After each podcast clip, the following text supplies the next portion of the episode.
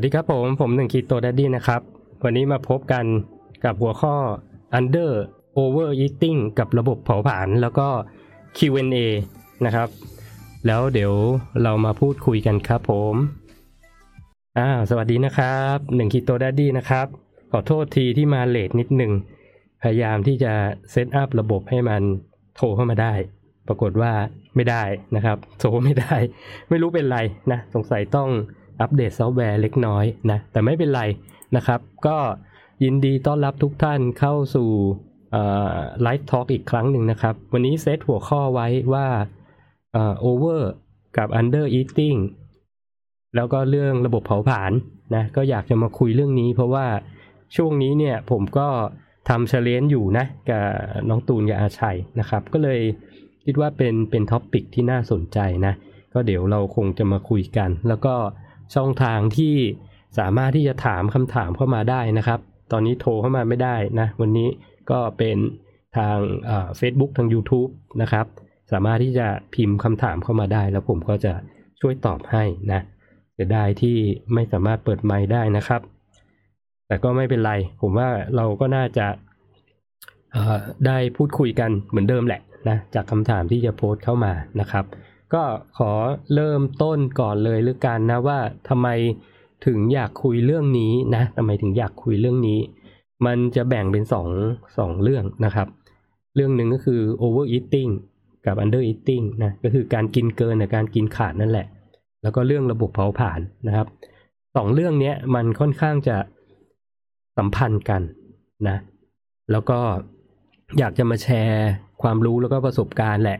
ว่า เอ้ยสิ่งที่ผมพบเจอมาเนี่ยมันเป็นยังไง แล้วก็สิ่งที่ผมใช้ในการที่ที่จะคุยกับลูกเทรน หรือว่าคนที่สนใจเรื่องพวกนี้ทำให้เขาปรับปรุงระบบเผาผลาญขึ้นมาได้เนี่ยมันมันใช้ววิธีแบบไหนนะครับ เป็นคร่าวๆให้ฟังแล้วกันเนาะถ้าเกิดสมมุติว่าใครที่ที่สนใจเรื่องพวกนี้นะ ผมว่าถ้าเรา Google เรื่องข้อมูลตรงเนี้ย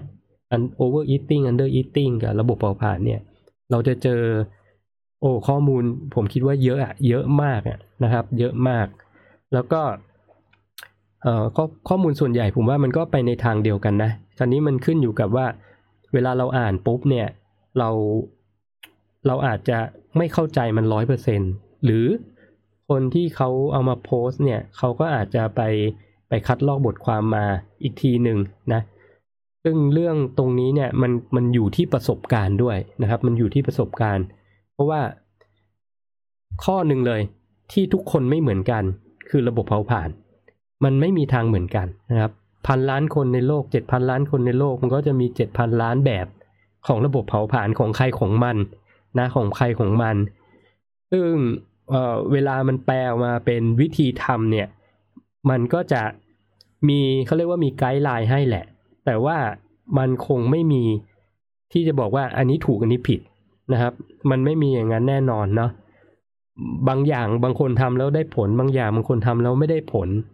แบบเนี้ยมันก็จะทำให้คนที่ที่พยายามหาข้อมูลแล้วก็มาปฏิบัติเนี่ย ผมว่าบางทีพอมันทำไม่ได้เหมือนที่ เหมือนที่ตั้งใจ มันก็จะเรียกว่าล้มเลิกนะแล้วก็เราก็จะนอยไปเลย จะแบบโอ้ มันมันยากจังมันไม่ทำแล้วมันมันทำไมเราทำแล้วไม่ได้ผลทำไมคนอื่นแล้วทำแล้วได้ผลอะไรแบบเนี้ยนะครับ ก็อยากจะมาคุยเรื่องนี้แหละนะอยากจะมาคุยเรื่องนี้แหละนะครับ ก็อันดับอื่นเอ้ยอันดับ อันดับก่อนที่จะเริ่มนะ ทักทายโหมาคนแรกเลยแนทวเออแอดหนวดสวัสดีนะครับพี่แอนสวัสดีครับ คุณนุชเฟนมิตังสวัสดีครับ พี่นัทสวัสดีครับ คุณคุณบาวสวัสดีนะครับ คุณสายสุรีสวัสดีครับ คุณกันนิกาเนาะสวัสดีนะครับมาหมอเอกสวัสดีครับ มาชมด้วยหรือเอ่อคุณลิลลี่ชุงหรือเปล่า สวัสดีนะครับ ก็ใครมีคำถามก็เดี๋ยวเดี๋ยวพิมพ์เข้ามาแล้วเดี๋ยวจะช่วยตอบให้แล้วกันเนาะอันนี้ ก่อนอื่นเลย ก็เอ่ออยากคุยเรื่อง overeating undereating ก่อนนะ overeating ก็คือกินมากไป undereating ก็คือกินน้อยไปนะครับ ตรงแปลตรงตรงตัวนี่แหละ กินมากไปกินน้อยไปนะ ซึ่งคนที่ฟังตรงเนี้ยก็มักจะถามว่าเอาแล้วเราจะรู้ได้ไงว่าตรงไหนคือคือกินเยอะไปกับตรงไหนคือกินน้อยไปเนาะซึ่งมันก็จะ มันก็จะเขาเรียกว่า related ก็คือมีส่วนเกี่ยวข้องกับเรื่องระบบเผาผลาญส่วนตัวของเรา นะ อันเนี้ยมันจะมาคู่กัน มันมันจะมาพร้อมกันนะครับ มันจะมาพร้อมกัน ผมถึงขึ้นว่ามันเป็น overeating under eating แล้วก็เรื่องระบบเผาผลาญอยากคุยให้ฟังทั้งสองอันนะเอ่อคราวนี้มามาคุยเรื่องระบบเผาผลาญก่อนดีกว่า ก่อนที่จะไป over eating under eating เนาะระบบเผาผลาญเนี่ยมันก็คือ มันก็คือระบบที่เราใช้ร่างกายเนี่ยเราใช้ในการที่จะเผาผลาญพลังงานนะครับ เอาแบบคำศัพท์แบบง่ายๆนะเผาผลาญพลังงานแหละที่ที่เราจะเอาไว้ใช้ในการดำรงชีวิตในแต่ละวันเนาะถ้าจำได้ผมมีคลิปอันหนึ่งเป็นไลฟ์อันหนึ่งที่พูดเรื่องระบบเผาผลาญในในมุมของวิทยาศาสตร์ ในมุมของคำศัพท์ ที่ละเอียดมากนะ ก็จะมี BMR จำได้ปะเอ่อ basal metabolic metabolic rate นะครับ BMR มี TDE มีเอ่อ exercise แล้วก็มีเรื่องของ need นะ ไปย้อนฟังตรงนั้นเลยกัน มันจะค่อนข้างลงลงดีเทลในคำศัพท์แต่ละอย่าง แต่อยากจะบอกว่าระบบเผาผลาญเนี่ยของแต่ละคนมันจะไม่เท่ากันอยู่แล้ว ขึ้นอยู่กับอะไรบ้าง ขึ้นอยู่กับคุณเป็น อายุแค่ไหนเป็นผู้หญิงผู้ชายนะครับ มีน้ำหนักส่วนสูงเท่าไหร่เนาะแล้วก็ตอนนะตอนที่ณจุดจุดนั้นเนี่ยคุณเป็นคนที่มี body fat เปอร์เซ็นต์แค่ไหนนะครับ ถ้าเกิดมี body fat เยอะก็คืออาจจะ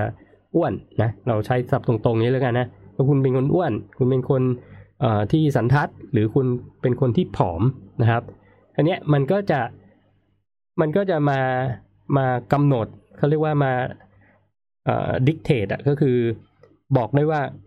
คุณควรจะกินเท่าไหร่ เพื่อที่จะทำให้ระบบเผาผลาญคุณเนี่ย support หรือว่าเกื้อหนุนในการที่จะคุณมีชีวิตในแต่ละวันนะครับทีนี้อย่างคำว่า BMR ก่อนแล้วกัน อย่าง BMR เนี่ยมันเป็นค่าการเผาผลาญที่คุณอยู่เฉยๆนะครับ หรือว่าไม่ได้มีกิจกรรมเยอะหรือนอนทั้งวันพวกเนี้ย เพราะว่าพลังงานที่คุณต้องใช้เนี่ย มันเอาไว้ใช้กับระบบภายในทั้งนั้นเลยนะครับ ปอดม้ามหัวใจตับ หัวใจเต้นปอดมีการหายใจเข้าหายใจออกนะระบบเลือดต่างๆ ที่มันต้องสูบฉีด ถ้าเรานอนเฉยๆเนี่ยมันก็ต้องใช้พลังงานเหมือนกันนะครับ อันนั้นก็ถึงเรียกว่าเป็น BMR นะเป็นเป็นเลทที่แบบคุณไม่ต้องทำอะไรคุณนอนเฉยๆเนี่ย มันก็ต้องใช้ พลังงานในการที่จะไปทำให้ร่างกายเนี่ยมีชีวิตอยู่ได้ถูกไหมบางคนอาจจะไม่รู้นะ ช่วงที่เรานอนหลับอะ เราเผาผ่านพลังงานประมาณ 800 กิโลแคลอรี่ ช่วงที่เรานอนนะครับ เพราะนั้น 800 กิโลแคลอรี่เนี่ย คือใช้เฉพาะตอนนอนเท่านั้นเองนะ ลองจินตนาการว่าเราไม่กินอะไรเลยเนี่ยนะครับ มันจะเอาพลังงานที่ไหนไปไปทำตรงนั้นนะ บางคนนะบอกอะถ้า ถ้าจะ IF เนี่ยมันก็มันก็จะเบิร์นไขมันเราแล้วก็เอาไปใช้ ซึ่งนั้นมันก็ถูกในในมุมหนึ่งนะแต่อีกมุมหนึ่งคือเอ่อมันทำแบบนั้นเนี่ยนานๆเข้าเนี่ยโดยที่โดยที่ คุณไม่ได้นอนอย่างเดียวอะคุณต้องตื่นมาทำกิจกรรมอื่น ๆด้วยนะครับ มันจะทำให้มันอาจจะทำให้คุณเนี่ยป่วยได้นะทำให้คุณป่วยได้ไม่มีแรง ไม่มีเอ่อ energy พอที่จะออกไปทำงานนะครับ หรือว่าออกไปเดินนะ ซึ่งมันมีมันมีเรื่องอื่น ๆ ที่ร่างกายเราต้องใช้พลังงานเยอะอะนะครับ อันนี้ก็ก็จะเป็นความสำคัญนะของพลังงานที่ที่เราต้องกินเข้ามานะครับ ที่เราต้องกินเข้ามาต่อวันนะอันเนี้ยมันก็จะเกี่ยวข้องกับเรื่องของการกินแหละนะครับ อันนี้เราเข้าใจตรงกันนะ คือระบบเผาผลาญแต่ละคนนี่ไม่เท่ากันนะครับ โดยที่มันจะสัมพันธ์กับร่างกายคุณ อายุคุณนะครับ แล้วก็น้ำหนักคุณส่วนสูงคุณทุกอย่างนะ ถ้าเป็นในมุมของคนระบบเผาผลาญปกตินะครับ ระบบเผาผลาญปกติ ก็เอ่อผมจะมองว่าคนที่ระบบเผาผลาญปกติเนี่ยก็คือคุณ มีบอดี้ที่สมส่วนใช้คำนี้แล้วกันเนาะไม่ได้ obese obese นี่คือ overweight หรืออ้วนนะครับเอ่อเปอร์เซ็นต์ body fat เนี่ยอาจจะแบบสามสิบสามสิบห้าเปอร์เซ็นอะไรแบบเนี้ย อันนั้นคือค่อนข้างไปทางอ้วนแหละนะอันเนี้ยระบบเผาผลาญคุณแสดงว่ามันมันไม่ค่อยดีนะครับ หรืออีกมุมหนึ่งก็คือผอมมากผอมไปนะครับผอมจนจนมันไปเผากล้ามเนื้อตัวเองมาใช้อะ ก็คือเป็นคนผอมเลยนะครับ นี่ก็เป็นอีกอันหนึ่งที่ระบบเผาผลาญมันน่าจะผิดปกตินะอย่างที่เรารู้กันเนาะคนที่ร่างกายสมส่วนเนี่ย มันก็จะมี body fatนะไม่ใช่แบบไม่มีเลยนะ มันต้องมีนะครับ อย่างผู้ชายเนี่ยก็อาจจะ 12%ถึง 15%หรือไม่เกิน 20%นะครับ มันจะอยู่ช่วงนั้นนะครับ ผู้หญิงเนี่ยก็อาจจะอ่าเป็นที่ 20% 25%นะ แต่ว่าไม่น่าจะเกิน 30%นะผู้หญิงจะมีเปอร์เซ็นต์ไขมันที่เยอะกว่า อันนี้พูดเอ่อคร่าวๆนะครับ มันก็จะดูได้จากในกระจกก็ได้นะว่าเราเป็นคนสมส่วนหรือเปล่า มันมีมันมีน้ำหนักหรือว่ามีไขมันส่วนเกินเยอะไหมนะครับ ซึ่งตรงนั้นมันก็จะสัมพันธ์กันและกับเรื่องระบบเผาผลาญกับเรื่องของการกินนะซึ่งวันนี้จะจะมาคุยตรงนี้ให้ฟังแล้วกัน ว่าำไมผมถึงอยากคุยเรื่องนี้นะ ที่อันนึงที่อยากคุยเรื่องเนี้ยให้ทุกคนลองไปสังเกตกับตัวเองแล้วกันนะครับ ผมยกเคสตัวเองดีกว่านะยกเคสตัวเอง คือผมเนี่ยเป็นอย่างปี 2020 ทั้งปีเนี่ย น้ำหนักผมจะอยู่ที่ประมาณ ถ้าต่ำสุดน่าจะประมาณสักห้าสิบห้าจุดห้าห้าสิบหกอะไรประมาณนี้นะครับ มันจะมีจุดที่ต่ำไปถึง จุดนั้นนะแล้วก็จุดที่สูงสุดเนี่ยก็น่าจะอยู่ที่หกสิบหกสิบเอ็ดนะ ประมาณนี้นะครับเอ่อผมเอาวันที่ผมไปแข่งเนี่ย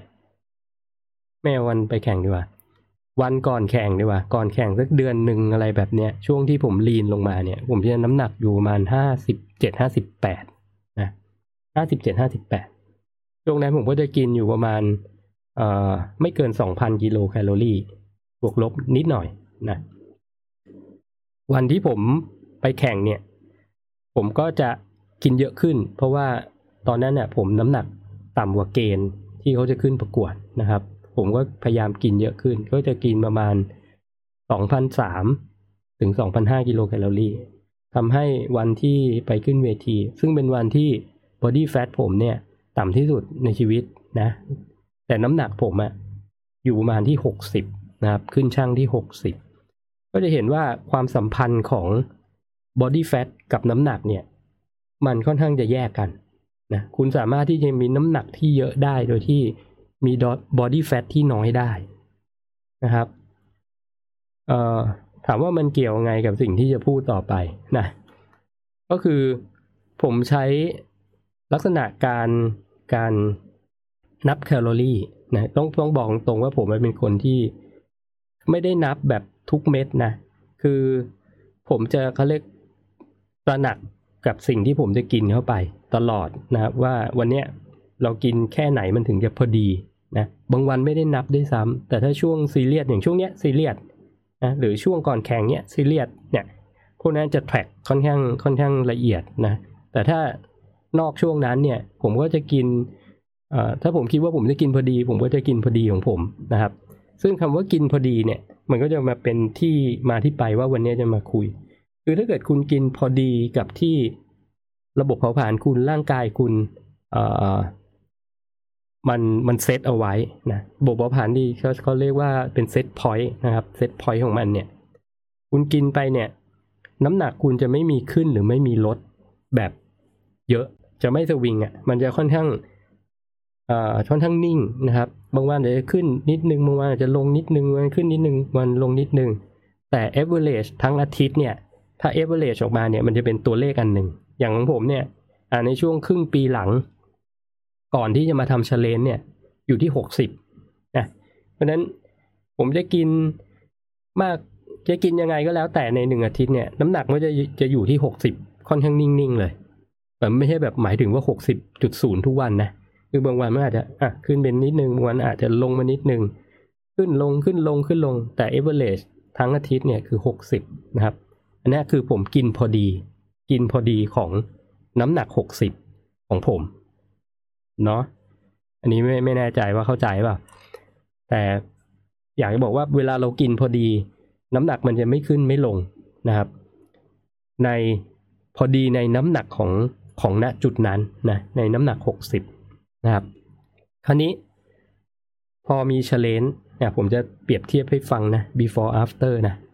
พอมีเชลเลนขึ้นมาเนี่ย หมายถึงว่าผมอยากทำให้น้ำหนักตัวผมขึ้นนะครับ จาก 60 เป็น 65 นะทำไงล่ะ ผมจะกินพอดีที่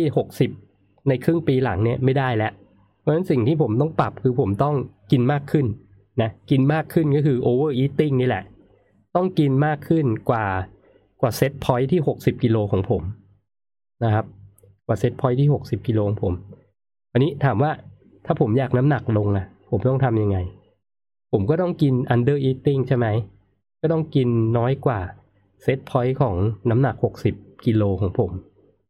เข้าใจปะเนี่ยแหละ มันเป็นถึงที่มาที่ไปว่า เฮ้ย ถ้าเราอยากจะเพิ่มน้ำหนักกับตัวเองเราต้องกินให้เยอะขึ้น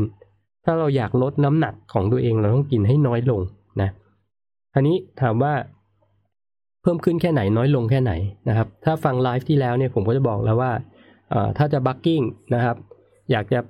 เพิ่มน้ำหนักตัวเพื่อที่เป้าหมายในการสร้างกล้ามนะมันก็จะ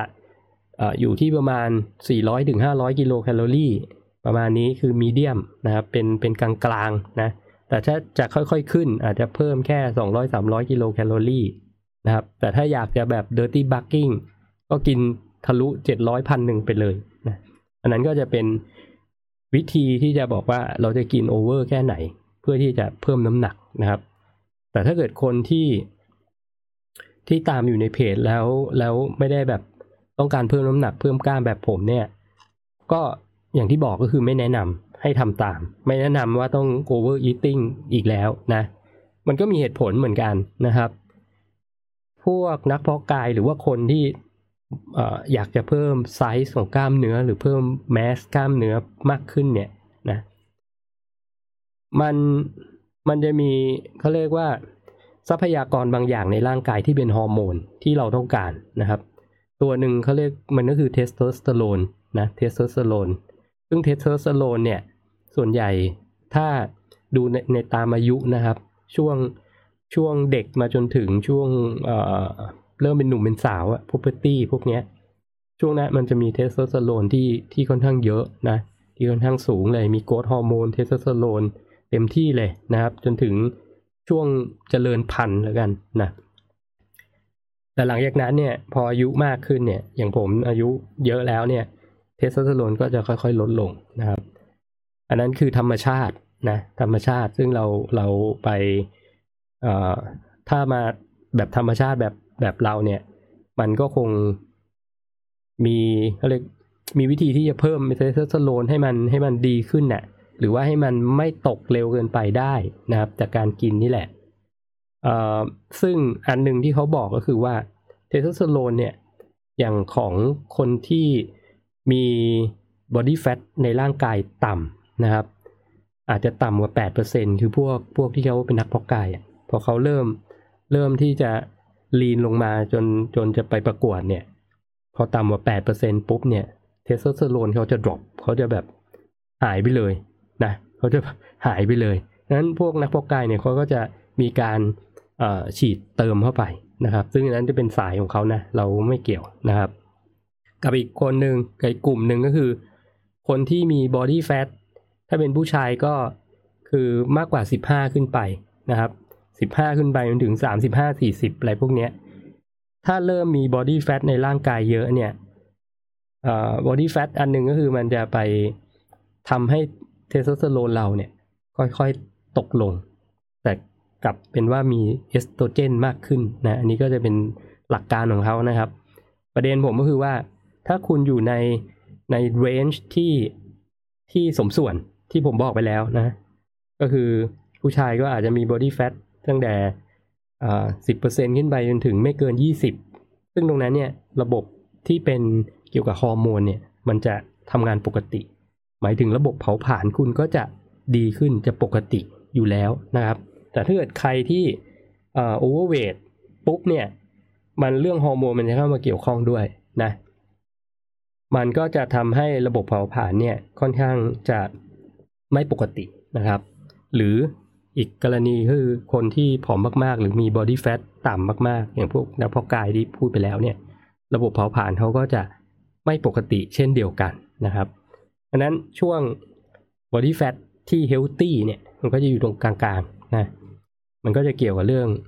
ระบบเผาผลาญที่ว่านะครับ อันนี้ถ้าเราอยากกินพอดี แล้วให้ร่างกายเรามีระบบเผาผลาญที่ดี นะ คุณต้องหาวิธีอะทำให้ body fat คุณนะอยู่ใน normal range ก่อนนะ ไม่ได้บอกว่าคุณต้องแบบมีซิกแพคแล้วขึ้นประกวดอันนั้นอย่างที่บอกคือมันไม่ดีเหมือนกันนะอันนั้นมันก็มันก็ไม่ใช่มันไม่ใช่สิ่งที่ที่เราควรจะทำในชีวิตประจำวันทั่วไปนะ แล้วอย่างถ้าเป็นคุณผู้หญิงหรือคุณผู้ชายเนี่ยอยากเห็น มีรูปร่างที่ดีขึ้นน่ะ ผมว่า body fat เปอร์เซ็นต์ที่ลงมาอยู่หลัก ถ้าผู้หญิงสักยี่สิบเปอร์เซ็นต์หรือผู้ชายสักสิบห้าเปอร์เซ็นต์เนี่ยก็สวยแล้วนะครับ ก็สวยแล้ว มันก็จะเห็น six pack เห็นร่องสิบเอ็ดอยู่แล้วนะ โดยที่ไม่ต้องไปเล่นกล้ามท้องอะไรเลยนะ มันเห็นเอง เห็นทุกคน นี่เอาหัวเป็นประกันนะครับ ใครทำ body fat ลงมาให้มันอยู่ในในช่วงตรงนี้ได้เนี่ย คุณเห็นซิกแพคแน่นอน ไม่ต้องไป โอ้ไปทำคลันช์ไปทำแพลงไม่จำเป็นเลย มันเห็นเองนะครับ อย่างผมเองก็ไม่ได้ไม่ได้เล่นท้องอะไรเยอะขนาดนั้นนะมันเห็นเองนะครับ มันเห็นเอง นอกจากคุณอยากจะทำให้มันคมขึ้นให้มันดูชัดมากขึ้นอะไรเงี้ยอันนั้นก็ไปเล่นเสริมเอานะแต่ในขั้นแรกเนี่ย วิธีที่จะทำให้บอดี้แฟทมันลงมาอยู่ในhappy medium เนี่ย อันเนี้ยคือสิ่งที่สิ่งที่สำคัญนะครับ ถึงบอกว่า over eating under eating เนี่ยมันมันจะเข้ามาเกี่ยวข้องแหละนะยกตัวอย่างตัวเองก่อนอีกนิดนึงแล้วกัน ที่ผมบอกไปแล้วนะครับ ว่าถ้าผมที่น้ำหนักที่ 60 เนี่ย ทั้งปีที่ปีที่แล้วนะ average นะ แล้ว body fat ผมอยู่ที่ 12%นะครับ ไม่ได้แบบว่าไปแข่งได้นะ แล้วก็ไม่ได้แบบว่า เอ่อ overweight เกินไปเนี่ยก็12ถึง15เนี่ยก็จะอยู่ตรงประมาณเนี้ยนะครับ มันก็จะมีสิ่งที่ผมกินเนี่ย ที่เป็น maintenance ผมเยอะ ตรงกลางที่60กิโลกรัมน้ำหนักผมนะเอ่อผมจะกินมากกว่านั้น หรือจะกินน้อยกว่านั้นเนี่ย average มันก็จะเท่า ๆเดิมนะ โดยที่ผมใช้สังเกตจากน้ำหนักตัวของผมทั้งปีนะครับ อันนี้เข้าใจนะ อันนี้เอ่อพอผมจะเพิ่มน้ำหนักเป็น65เนี่ย ผมก็ต้องกิน over นะ over eating คือกินเยอะขึ้นอะ กินเยอะขึ้น ถ้าเป็นสายนับแคลเนี่ย อย่างผมเนี่ย ทุกวันเนี้ยผมกินเท่ากับคนน้ำหนักเจ็ดสิบกิโลอะนะครับ ก็คือสามพัน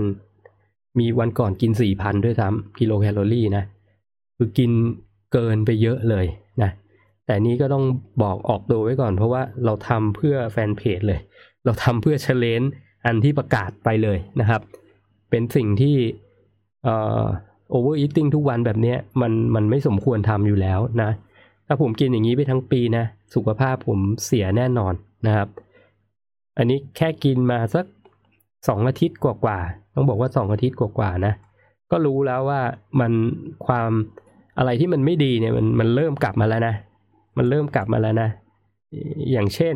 ยกตัวอย่างเลย วันนี้เริ่มมีเป็นภูมิแพ้มีน้ำมูกนะอันเนี้ยแน่นอนว่า เออ พอเราเริ่มพอเรากินอะไรที่มันเยอะเกินไปเนี่ย บอกเลยผมกินคาร์บเยอะมากนะครับ กินข้าวเนี่ย แต่เป็นกู๊ดคาร์บนะ อย่างที่ผมเรียนไปแล้วว่าผมจะทำเป็นคลีนบอลนะครับ ก็คืออาหารที่ไม่ดีไม่ดีพวกจังฟู้ดเนี่ย มันก็จะอยู่ที่ประมาณสัก แปดสิบยี่สิบนะคือยี่สิบเปอร์เซ็นเนี่ยอาจจะเป็นอย่างนั้นบ้างนะครับแต่ส่วนใหญ่ก็จะเป็นอาหารที่สารอาหารที่ดีๆนะถึงจะดีก็ตามเนี่ย พอมัน over eating เนี่ย มันก็ไม่ได้ดีเสมอไปนะ มันก็จะอาจจะไปเอฟเฟกเรื่องอื่นได้นะครับนั้นก็จะบอกว่า over eating เนี่ย มันไม่ดีอยู่แล้วนะจริง under eating ก็ไม่ดีเหมือนกันนะครับ อันนี้พูด over eating ก่อนแล้วกัน เพราะนั้นช่วงเนี่ยจากวันนี้ถึงถึงสิ้นเดือนเนี่ย ผมก็คงจะกินเกินกิน over นะกิน over อันนี้อันนี้คือผมเป็นสายนับแคลไงคือผมนับได้ของผมอยู่แล้วนะครับ ถ้า65กิโลเนี่ย จริง ๆ ต้องกิน2,500กิโลแคลอรี่บวกบวกนะขึ้นอยู่กับกิจกรรมนะครับ ทุกวันนี้ผมก็กิน3,000ถึง4,000นนะ3,000 3,500 3,200 บางวันกินไม่ไหวจริง ๆ ก็อยู่ที่3,000นนะอยู่ประมาณนั้นนะครับ อันนี้ความรู้สึกถ้าไม่ได้นับแคลเนี่ย มันก็ถ้าเรากินที่ที่เมนเทนแนนเรามาตลอดคือ2,000บวกลบเนี่ย เราต้องกินเบ่งไปเป็นสามพันเนี่ย ความรู้สึกส่วนตัวนะสองอาทิตย์ที่ผ่านมา โดยเฉพาะช่วงอาทิตย์แรกเนี่ย จะกินให้ถึงสามพันเนี่ยเหมือนเหมือนต้องยัดอะเหมือนต้องยัดแล้วก็เหมือนจะอ้วกในบางมื้อนะครับ กินสมมติกินกินเช้าเก้าโมง กินอีกที เอ่อไปกินเออกินเช้าเก้าโมงกินอีกทีประมาณสักสิบโมงครึ่งอะทิ้งสองชั่วโมงครึ่งใช่ไหมอาจจะไปกินอีกทีถ้าบ่ายหนึ่งหรือบ่ายครึ่งอะไรเงี้ยทุกๆสองชั่วโมงจะกินนะมื้อแรกๆมื้อหนึ่งมื้อสองเนี่ยไม่เท่าไหร่แต่มื้อสามเนี่ยเริ่มแล้วเริ่มจะแบบโหเฮ้ยจะกินยังไงวะเนี่ยนะบางวันผมก็กินห้ามื้อนะก็ พยายามให้ได้มื้อละเจ็ดร้อยกิโลแคลอรี่ห้าเจ็ดสามห้าประมาณนี้นะแต่บางมื้อก็กินเป็นพันกิโลแคลอรี่ก็มีถ้าไหนมื้อไหนกินเป็นพันเนี่ย มื้ออื่นก็อาจจะอ่อนลงหน่อยก็ได้อะไรประมาณเนี้ยนะแต่ทั้งวันรวมๆก็จะประมาณสามพันนะครับ บวกลบนะซึ่งถ้าเป็นสายไม่นับเนี่ย ถ้าไม่นับเลยอะ่ะ ใช้ความรู้สึกเพียวๆเนี่ย คือเหมือนกับ อิ่มตลอดเวลา อิ่มตั้งแต่ มื้อแรกจนจนก่อนนอนน่ะนะบางทีก่อนนอนก็กินนะครับ ถ้าถ้าเห็นอาหารที่ผมโพสเนี่ย ก็จะกินเติมตลอดนะกินเติมตลอด เอ่อแต่อย่างที่บอกนะเออไม่แนะนำให้ใครทำนะครับ ไม่แนะนำให้ใครทถ้าพูดถึงเอ่อ goal ของ challenge challenge อันเนี้ย มันก็คือหกสิบห้ากิโลใช่ไหมที่ผมตั้งไว้อะก็สิ้นเดือนน่าจะถึงแหละ เพราะอย่างวันนี้เองเนี่ย เข็มเริ่มเห็นเขาแตะหกสิบสามเนี่ยชั่งน้ำหนักตอนเช้านะ เริ่มเริ่มจะแตะหกสิบสามมาหลายวันแล้วนะครับ เพราะฉะนั้นเวลาเราดูน้ำหนักเนี่ย ควรจะดูตอนเช้านะตื่นมานะครับอาจจะเข้าห้องน้ำอะไรให้เรียบร้อยแล้วก็มาชั่งนะ อันนี้มันจะเป็นเขาเรียกว่าจุดที่น้ำหนักตัวที่ที่ใช้ได้ที่สุดแหละ ในทั้งวัน เพราะหลังจากในในในหนึ่งวันเนี่ย หลังจากเช้าที่คุณตื่นนอนเนี่ย มันอาจจะมีเรื่องอะถ้าคุณเดินเยอะออกกำลังกายเยอะนะน้ำหนักก็อาจจะลง ถ้าคุณยังไม่ได้กินอะไร หรือถ้าคุณกินเยอะ น้ำหนักก็อาจจะขึ้นอย่างเงี้ยแล้วขึ้นอยู่กับว่าสารอาหารที่คุณกินคืออะไร ถ้าคุณกินแป้งเข้าไปเยอะ มันก็บวมน้ำเข้าไปอีกนะถ้าคุณกินเกลือเยอะด้วยกินเค็มด้วย มันก็ยิ่งบวมน้ำเข้าไปอีกเนี่ยเพราะฉะนั้นน้ำหนักหลังจากที่เราตื่นนอนเนี่ยมันจะไม่ค่อยแม่นแหละ นะครับ มันจะมันจะขึ้นจะสวิงของมันแหละ ซึ่งแบบไป control มันไม่ได้ มาใช้มาใช้ดูไม่ได้นะ ก็ใช้ตอนเช้านะครับ เพราะนั้นช่วงเนี้ยมันจะค่อยๆเริ่มไต่แล้ว เพราะว่าเอ่ออย่างช่วงปีใหม่ผมก็จะกินแบบค่อนข้างจะ open เลย กินแบบ junk เลย คือกินแบบไม่สนน่ะนะ คือกินให้แคลอรี่มันถึงก็พอ แต่ ในช่วงสองสามวันที่ผ่านมาผมก็จะค่อนข้าง control ให้กินเป็นค่อนข้างกูดคาร์บนิดนึงนะกูดคาร์บนิดนึง หลักการ 80-20 เหมือนเดิมนะครับ มันก็จะเริ่มค่อยๆขึ้นแหละ เริ่มค่อยๆขึ้นแหละนะสองอาทิตย์แรกเนี่ยหูกินเท่าไหร่ก็ไม่ขึ้นนะ ก็มีเหมือนกันนะครับ เหมือนเหมือนที่อาชัยพูดอะว่ามันจะมีการต่อต้านนะเป็นอย่างนั้นจริง ๆ มันต่อต้านทั้งในเรื่องของน้ำหนัก กินเท่าไหร่ก็ไม่ขึ้น กับอีกอันหนึ่งกินไม่ลง ยัดไม่ได้ ยัดยังไงก็ไม่ถึงอะไรประมาณเนี้ยจำได้ว่าช่วงที่แบบพยายามกินสามพันแรกๆอะร่างกายมันต่อต้านเนี่ยมันต่อต้านไม่ให้ไม่ให้ ไม่ให้เราเบ้จากเซตพอยท์ที่หกสิบกิโลอะนะครับ มันจะเป็นอย่างนั้นเลยนะ ซึ่งด้วยเชลเลนเนี่ยมันต้องฝืนนะครับ ด้วยเชลเลนเนี่ยมันต้องฝืนทีนี้คนทั่วไปอะผมว่า เอ่อถ้าคุณเอ่อมีร่างกายที่สัดมีสมส่วนอยู่แล้วเนี่ย คุณจะรู้เองว่าเฮ้ยถ้าคุณกินเยอะเนี่ยเอ่อคุณจะรู้สึกอิ่มจะจะไม่ไหวแล้วนะจะจะไม่ไหวจะกินอะไรแบบเนี้ยนะครับ ก็จะผ่อนลงมาเองธรรมชาตินะร่างกายจะบอกเองถูกต้องนะครับวันไหนกินน้อยมันก็จะหิวเนาะว่าเฮ้ยต้องเติมสารอาหารพลังงานเข้ามา เพื่อจะทำให้ เอาพลังงานไปใช้ในในวันนั้นๆ ได้นะครับ ถ้าคุณมีร่างกายสมส่วนอยู่แล้วนะครับ มันจะบอกตัวเองได้ดีนะว่าคุณกิน over eating หรือ under eating อย่างถูกต้องนะครับ ผมก็เป็นแบบนั้นเหมือนกันนะถ้าคุณ push จะ over eating เนี่ย โดยที่ร่างกายคุณสมส่วนเนี่ย มันจะมีเขาเรียกว่าการต่อต้านของร่างกายอยู่พักหนึ่ง ก่อนที่จะคุณสามารถที่จะเพิ่ม พิ่มน้ำหนักตัวของคุณได้นะครับ อันนี้ก็เป็นประสบการณ์ในช่วงนี้ของผมนะอันนี้เอ่ออาจจะมีคำถามว่า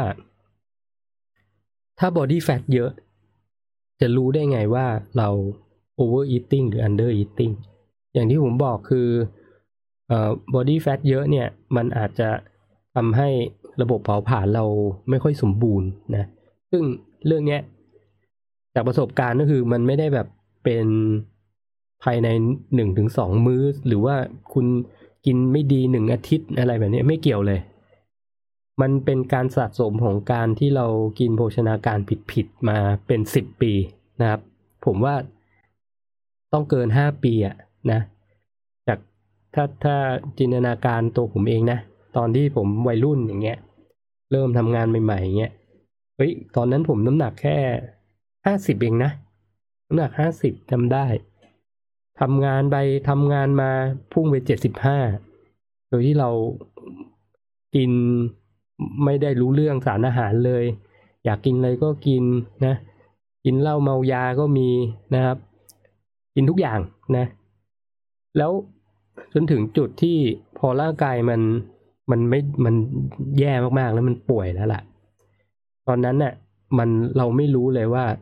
คำว่า over eating คืออะไร หรือ under eating คืออะไร เพราะมันก็จะกินตลอดเวลานะครับมันจะกินตลอดเวลาร่างกายมันจะบอกว่าหิวตลอดเวลา มันยากที่จะมา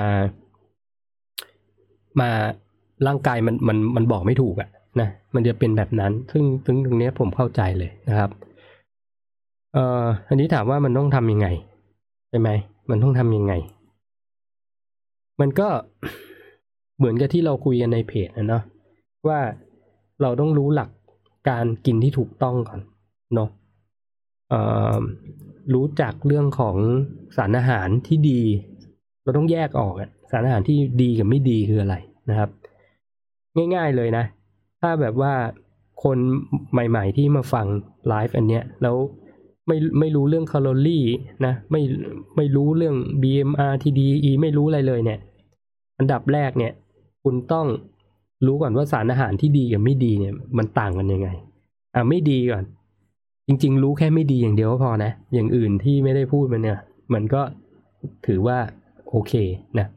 ไม่ดีนะพูดมาตลอดนะครับ ไม่ว่าคุณจะกินคีโตหรือไม่กินคีโตนะ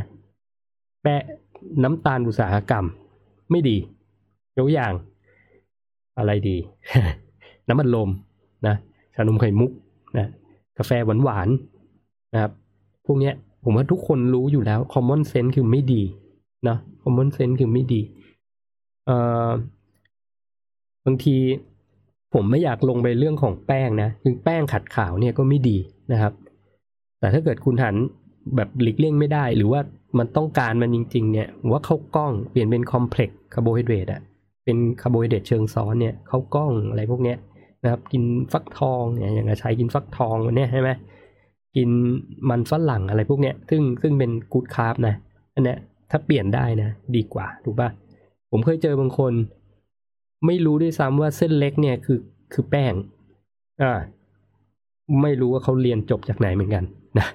ไม่รู้ ถามว่ากินกินอะไรกลางวัน ซึ่ง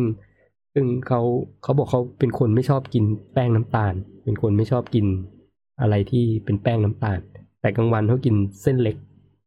เออก๋วยเตี๋ยวเส้นเล็กแล้วถามว่ากินน้ำเยอะไหมเขาบอกเขาเป็นคนกินน้ำที่ไม่มีรสชาติไม่ได้วันนั้นเขาจะกินน้ำหวานทั้งวัน อันเนี้ย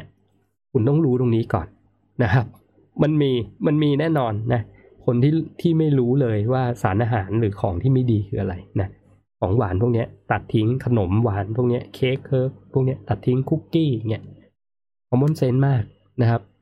คุณต้องตัดตรงนี้ออกไปก่อนเนาะ ถ้าคุณอ้วนนะครับ ถ้าคุณมีนิสัยการกินแบบที่ไม่ได้สนใจมาก่อนเลยนะแล้วต้องการสุขภาพดีขึ้น อยากจะลดเปอร์เซ็นต์ไขมันนะครับ ก่อนที่จะถึงหนึ่งกุมภานะ คุณทำตรงนี้ก่อนนะครับ ตัดพวกขนมของหวานออกไป จากชีวิตประจำวันนะ แล้วถ้าต้องกินอยากกินแป้งนะครับ ก็เปลี่ยนเป็น complex carbohydrate คาร์โบไฮเดรตเชิงซ้อนนะ ก็กินอย่างนั้นไปนะครับ ส่วนอีกตัวหนึ่งคือน้ำมัน น้ำมันไม่ดีนะ น้ำมันพวกน้ำมันพืชน้ำมันทรานนะครับถามว่าน้ำมันพืชน้ำมันทราน เราจะรู้ได้ไง จริง ๆ คือถ้าคุณเป็นคนทำอาหารเนี่ย แล้วคุณมีน้ำมันพืชอยู่ในบ้านเนี่ย ผมแนะนำว่าโยนทิ้งนะเปลี่ยนเป็นน้ำมันมะพร้าวมันมีทั้งสกัดเย็นไม่สกัดเย็นนะน้ำมันมะกอก วกเนี้ยนะครับช่วงนี้ผมจะชอบน้ำมันแมคคาเดเมีย มันมีอีกอันหนึ่งที่ที่ว่าจะลองก็พวกน้ำมันอะโวคาโดอะไรพวกเนี้ยนะครับ พวกเนี้ยเป็นเป็นกู๊ดแฟตนะครับกู๊ดแฟตก็บางคนก็จะชอบน้ำมันงาขี้ม่อนอะไรพวกนี้เนาะก็ลองไปหาพวกนี้มามาทานดูนะครับ เปลี่ยนน้ำมันนะแล้วก็ตัดน้ำมันไม่ดีทิ้งนะครับน้ำมันไม่ดีพวกมาการีนเนยเทียม เนยขาวพวกเนี้ยเเดินไปที่ ร้านสะดวกซื้อข้างบ้านคุณก็ได้ แล้วคุณไปหยิบกล่องของอะไรก็ได้นะครับ แล้วมาดูสารอาหารมันนะคุณจะเห็นคำเนี้ยในทุกกล่องเลยนะครับ มาการีนเนยเทียมเนยเนยอะไรนะเนยขาวพวกเนี้ยนะครับ น้ำมันพืชพวกเนี้ยมีหมดมีทุกตัวนะครับ ที่มันมีเพราะมันถูกนะน้ำมันพวกนี้มันถูก เขาเลยมาใช้ทำเป็นแพ็กเกจฟู้ดให้คุณกินนะครับ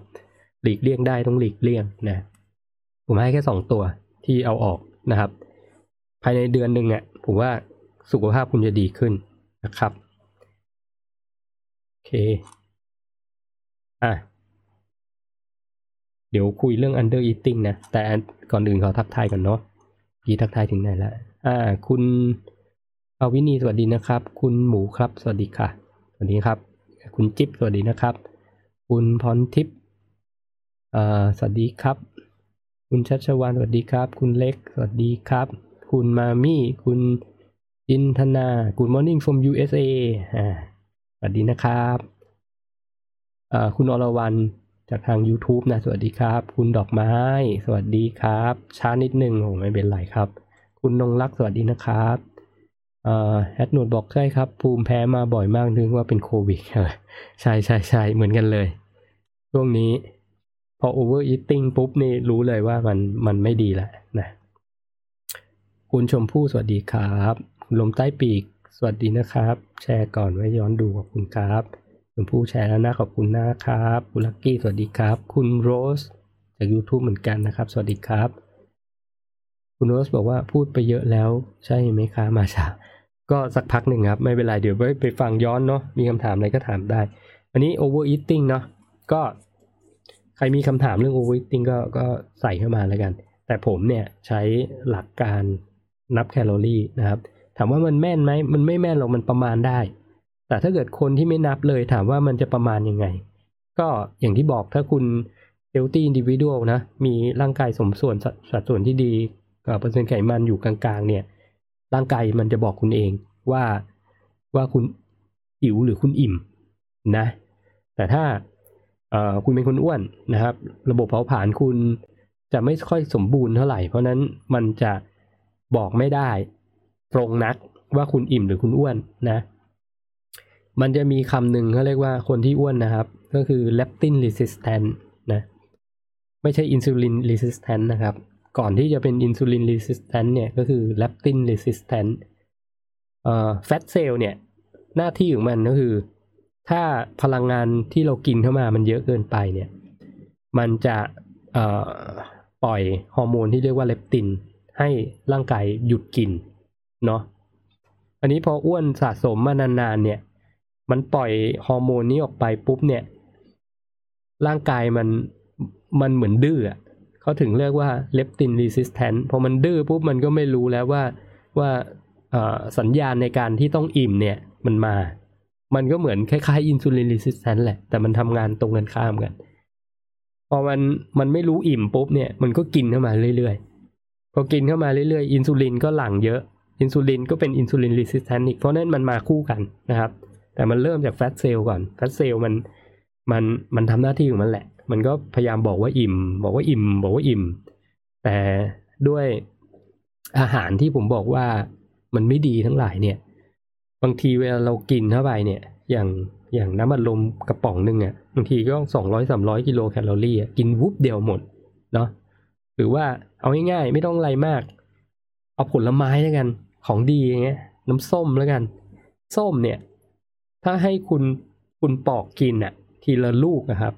คุณว่าคุณกินได้กี่ลูกสิบลูกถึงไหมบางทีไม่ถึงนะ กินได้สี่ห้าลูกก็อิ่มแล้ว เพราะว่าส้มมันมีกากใยใช่ไหมมีไฟเบอร์ กินสี่ห้าลูกก็อิ่มแล้ว แต่ถ้าเกิดคุณจะเอาส้มมาคั้นเป็นน้ำอะสักแก้วหนึ่งอะ บางทีต้องใช้ส้มเป็นสิบยี่สิบลูกนะถ้าลูกมันไม่ได้ใหญ่มากหรือว่าไม่มีน้ำเยอะ แล้วคุณพรวดเดียวหมดลงไปเลยเนี่ยแคลอรี่น้ำตาลเพียบเลยนะอันนี้มันก็คือพฤติกรรมการกินของเราแหละ มันมันเปลี่ยน มันก็ทำให้สะสมไขมันมาเรื่อยๆนะไขมันก็จะ อพอมันเริ่มมีเยอะปุ๊บ มันก็จะส่งสัญญาณเลปตินปุ๊บปุ๊บปุ๊บปุ๊บปุ๊บออกออกมานะ แล้วก็อย่างที่ผมบอกคือเรื่องพวกนี้มันสะสมห้าปีสิบปีอะแล้วแล้วถ้าเรามีพฤติกรรมกินแบบนั้นเนี่ย สะสมไขมันไปเรื่อยๆจนถึงจุดหนึ่งเนี่ย สัญญาณพวกนี้มันมันมันดื้อนะครับ มันก็ทำให้เรากินได้เรื่อยๆนะใครเคยเป็นมากกินได้เรื่อยๆนะครับ มันก็จะเกิดกับคนที่แบบว่าอ้วนมากๆนะกินได้เรื่อยๆ ไม่รู้จักอิ่มสักทีนะ overeating ไปเรื่อยๆ อันนี้มันก็จะมีอีกกลุ่มกลุ่มหนึ่งเหมือนกัน ที่บอกว่า เฮ้ย เนี่ย ฉันก็อ้วนนะ แล้วฉันก็พยายามกินน้อยนะทำไมมันยังอ้วนอยู่เป็นไหมเคยเป็นไหมผมเคยมีลูก train เหมือนกัน ที่หนักประมาณ แต่เขาแต่เขาลงจากร้อยยี่สิบกว่านะ จนเหลือเจ็ดสิบเอ้ยแปดแปดสิบเจ็ดมั้งแปดสิบเจ็ดแปดสิบเก้าแล้วเขาไม่ลงอีกแล้ว เขาก็มาปรึกษาผมนะครับ อยากยกเคสนี้ให้ฟังนะ แล้วผมถามเขาว่าเขากินอะไรบ้างนะครับ แล้วผมก็คำนวณแคลอรี่ออกมากดว่าเขากินวันละประมาณไม่ถึงพันกินเก้าร้อยกิโลแคลอรี่มาตลอดสองปีนะ นี่คือเคสคนอ้วนนะ แล้วกินต่ำ กิน under eating มาก ๆ นะครับสองปีน้ำหนักลงมาแปดสิบเจ็ดแต่ด้วยด้วยทรงเขาอะ่ะ เขาควรจะหนักประมาณเจ็ดสิบห้านะ มันไม่ลงแล้วแหละนะครับ ใครเคยเป็นบ้างผมว่าเป็นกันเยอะแหละ อันเนี้ยคือตัวอย่างของ under eating คือกินน้อยมานานนะครับ คิดว่ากินน้อยแล้วจะผอม กินน้อยแล้วจะแบบลดไขมัน มันจะถึงจุดหนึ่งที่ ร่างกายระบบเผาผลาญเนี่ยมันเซตเป็นพอยต์ไว้ว่าคุณเนี่ยอยู่ที่แปดสิบเจ็ดเนี่ย พอแล้วไม่ให้ต่ำกว่านี้แล้ว นะ ไม่ให้ต่ำกว่านี้แล้ว เพราะว่าคุณกินน้อย ถ้าคุณกินน้อยเนี่ย ไปเรื่อยๆเนี่ย ใช้ไขมันไปเรื่อยๆ แล้วคุณยังกินอย่างนี้อยู่อะร่างกายมันจะอยู่ไม่ได้ มันจะตายนะมันจะทำงานไม่ได้ เพราะนั้น คนที่เป็นลักษณะนี้เนี่ย จนถึงจุดหนึ่งที่มันที่มันเวทพะโทคือมันมันค้างแหละ มันไม่ลงแล้ว ถึงกินน้อยไงก็ไม่ลงแล้ว พวกนี้จะไม่มีแรงนะครับ ไม่มีแรงไม่สดใส คิดอะไรไม่ได้ อารมณ์หงุดหงิดเวียง นอนไม่หลับ มาครบนะ มาครบ เนี่ยคือตัวอย่างของ under eating ของคนที่ overweight นะ สิ่งที่ผมให้เขาทำมือเขาปรับอาหาร นะครับ ตอนนั้นเขากินคีโตด้วย ปรับให้กินคีโต จาก900กิโลแคลอรี่กินเป็น2,007ก็คือกินเท่ากับน้ำหนักที่มันควรจะเป็นของเขาอะนะจริงๆ ให้กินสองพันเจ็ดถึงสามพันด้วยซ้ำนะครับ ในเคสเขา เขาก็กินเยอะขึ้นนะมันก็โอ้น่ารักคือทำตาม ปรากฏว่าอีกแค่สองสาเดือนลงมาอีก แล้วมีพลังงานมากขึ้น มีแรงเข้ายิมมากขึ้นนะครับ อีกอันหนึ่ง เขาเข้ายิมหกวันต่อสัปดาห์ ผมบอกให้เขาทำแค่สี่วันพอ ลดลงไปอีก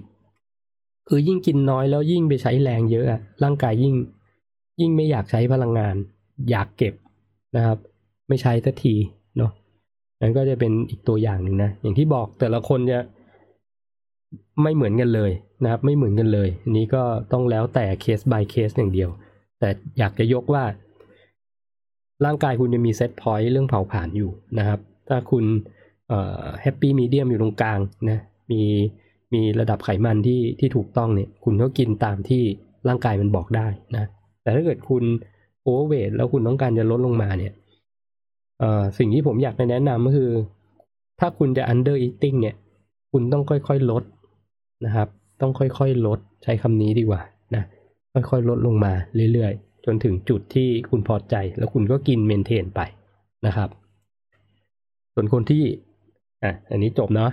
จบแล้วนะ ประมาณนี้นะแต่คนที่ผอมมากๆ เนี่ยเอ่อถ้าตาม challenge ของของเราสามคนเนี่ยก็คือ ก็ต้องกินให้เยอะขึ้นเท่านั้นเองนะกินให้เยอะขึ้นผมว่าน่าจะเป็นอะไรที่ง่าย แต่แต่ไม่ได้ง่ายหรอก คืออย่างที่บอกคือถ้าเราเราชินคุ้นชินในใน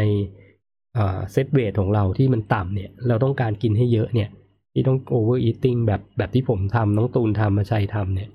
มันจะมีความทรมานช่วงแรกอยู่ในเรื่องของการกินนะครับ ในเรื่องของการกิน มันก็จะต้องใช้เวลาเหมือนกัน แล้วก็ต้องใช้วินัยนิดหนึ่งในการที่จะกินให้เยอะขึ้นนะมันก็เป็นปัญหาที่แบบว่า เออ อะไรเขาเรียกว่ามันก็จะเป็นคนมันจะมีคนกรุ๊ปหนึ่งอะที่ที่มีปัญหาแบบนี้นะครับ ก็จะมีเหมือนกันการกินให้เยอะก็ โอ้คืออย่างที่บอกนะ ผมไม่เคยทำบัคกิ้งมาก่อนเนาะก็มีแต่ลดลดลดลดลดอะไรเงี้ย ก็มีจะมีช่วงที่ที่มาจะขึ้นประกวดนี่แหละ ถึงมาเริ่มกินเยอะนะครับ กินเยอะขึ้นนะครับเริ่มกินเยอะขึ้น ปรับเวลาการกินอะไรพวกนี้นะ คนที่ต้องผอมแล้วอยากกินเยอะขึ้นเนี่ย ก็อันหนึ่งที่อยากแนะนำคือถ้าทำ IF ก็ไม่ต้องทำเพราะนั้นเองคือทำให้มันช่วง feeding มันเยอะมันเยอะขึ้นนะครับ มันเยอะขึ้น มันถึงจะสามารถที่จะกินได้เยอะขึ้นตามนั้นนะครับ ก็จะประมาณนี้นะสำหรับคนที่ที่ผอมอยู่ โอเค ไม่มีคำถามเลย ทักทายอย่างเดียวเนาะ ตะวันคุณตะวันสวัสดีครับ ตื่นทันพอดีเลยออกข่าวนะผู้หญิงเนาะที่ US เช้าพอดีโอ้ดีจังเลย ที่ US ตอนนี้เขาก็มีข่าวเนาะครับ เดี๋ยวไปประท้วงเขานะครับ คุณภาสพลสวัสดีนะครับอันนะ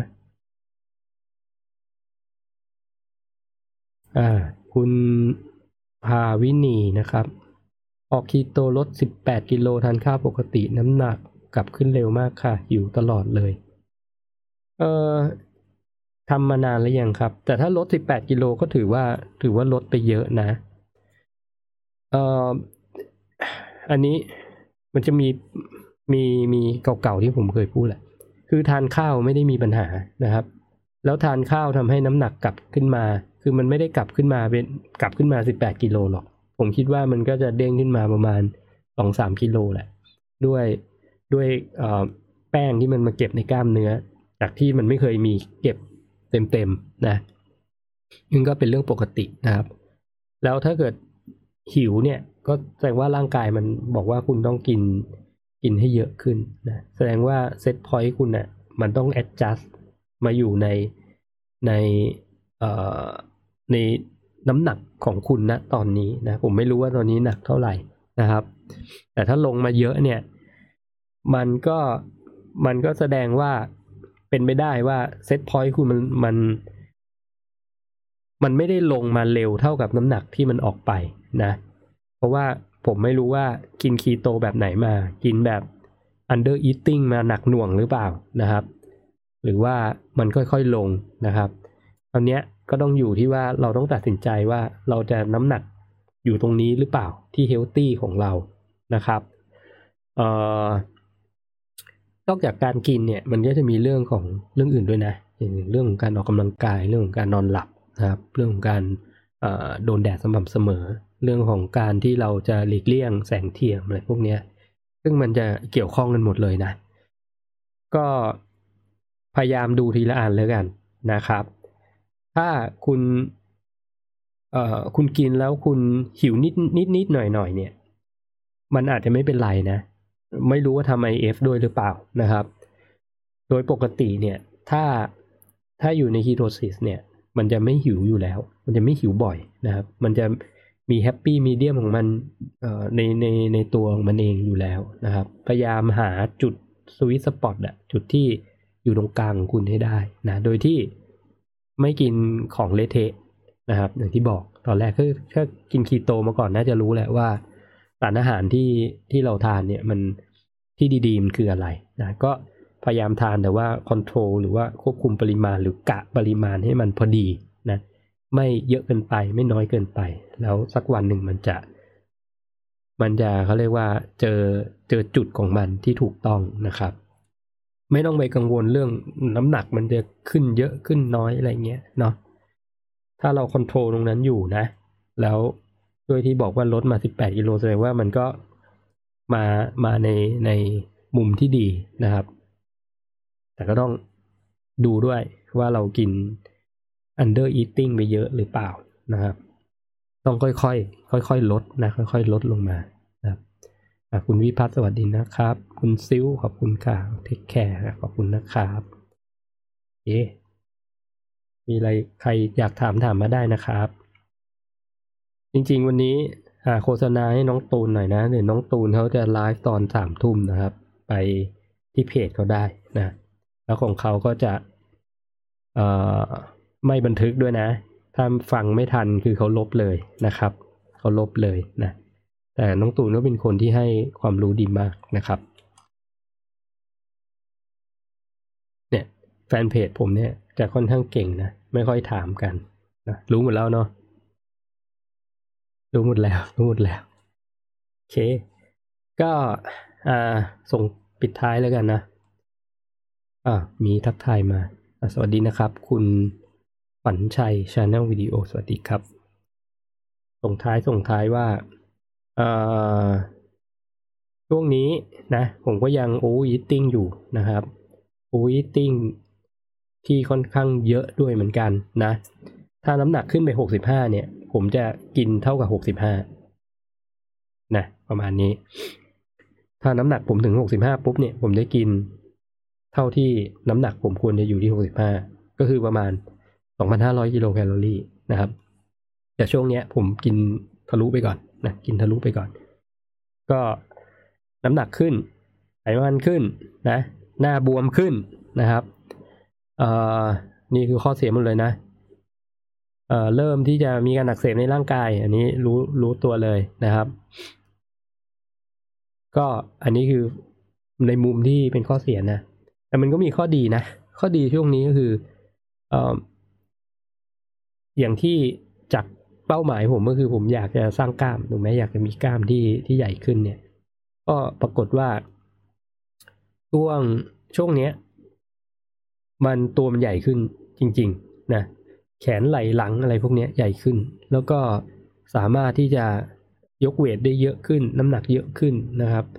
โดยที่ไม่ไม่ต้องเบ่งไม่ต้องเจ็บด้วยนะเอ่ออันหนึ่งก็คือช่วงที่ช่วงที่ผ่านมาเนี่ย ผมอาจจะก็เรียกว่า พอบอดี้แฟทมันต่ำปุ๊บเนี่ย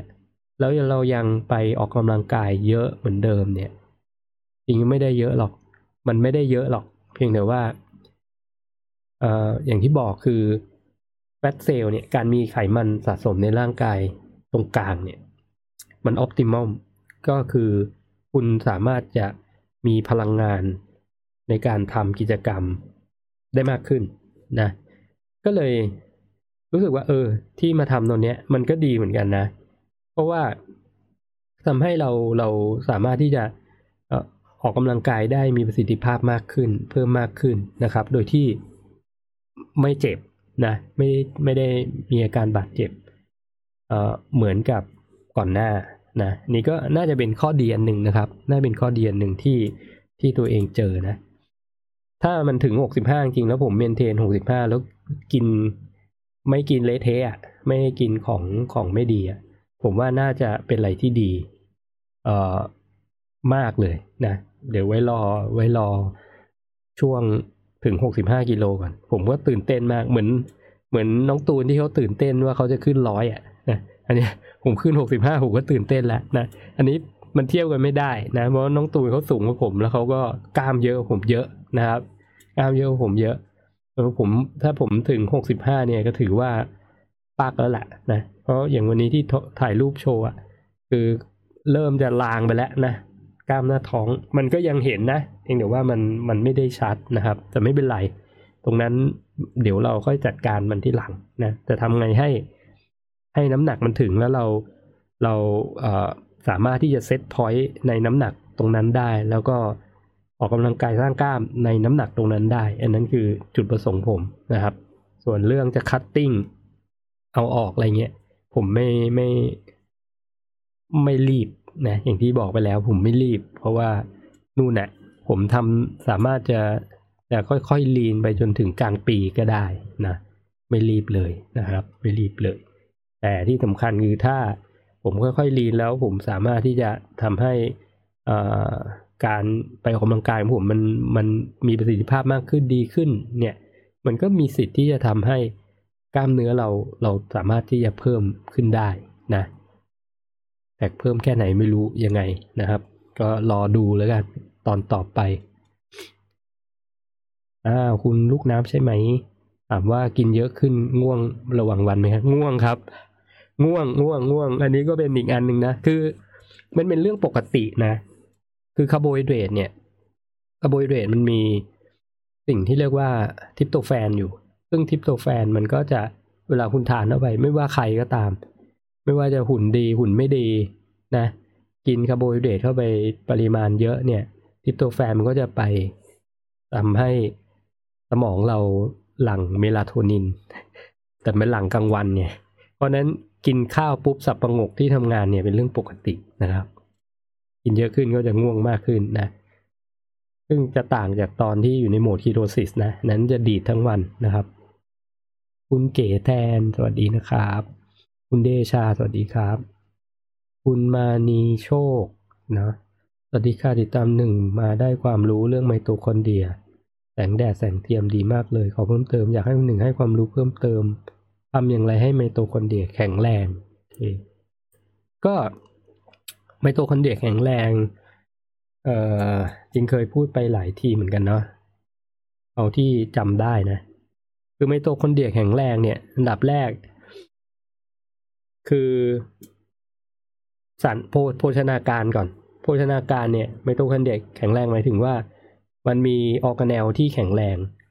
คือตัวเขาเรียกว่าแคปซูลมันนะครับ ซึ่งแคปซูลของไมโตคอนเดรียมันทำจาก fatty acid คือกรดไขมันนะถ้าคุณกินไขมันที่ดีเข้าไปเนี่ยตัวแคปซูลจะแข็งแรงนะถ้าคุณกินพวกน้ำมันทราน น้ำมันพืชโอเมก้าหกที่เป็นทรานแฟตเข้าไปเยอะๆเนี่ยนะครับ มันจะทำให้ผนังแคปซูลมันอะเป็นรูได้ง่าย เพราะามันมันออกซิไดซ์ออกซิเจนก็คือมันมันทำปฏิกิริยาออกซิเจน แล้วเป็นรูได้ง่ายนะครับเพราะฉะนั้นคนทั่วๆไปที่เดินตามถนนเนี่ยแล้วไม่ได้เอาแวร์เรื่องพวกเนี้ยแล้วกินเป็นน้ำตาลเออกินพวก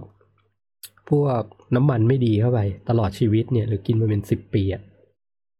เขาก็มีสิทธิ์ที่ไมโตคอนเดรียเขาจะอ่อนแอ เพราะฉะนั้นถ้าเรามาปรับปรุงการกินอาหารที่ดีขึ้น กินไขมันที่ดีเข้าไปเนี่ยทำให้ไมโตคอนเดรียแข็งแรงขึ้นได้นะอันดับแรกอันดับที่สองก็คือนี้พูดเรื่องของออกซิไดใช่ไหมถ้าคุณกินน้ำตาลเยอะ มันก็จะเกิด glycation นะมันก็จะไปออกซิไดกับกับนี่แหละไมโตคอนเดรียได้ง่ายนะครับ เพราะนั้นกินอาหารน้ำตาลสูง หลีกเลี่ยงหรือกินให้น้อยเนี่ย มันก็ทำให้แข็งแรงขึ้นได้นะครับ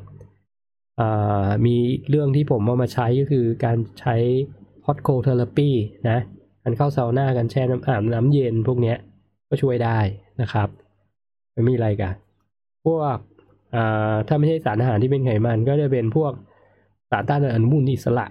นะครับ อันนี้ก็จะต้องมี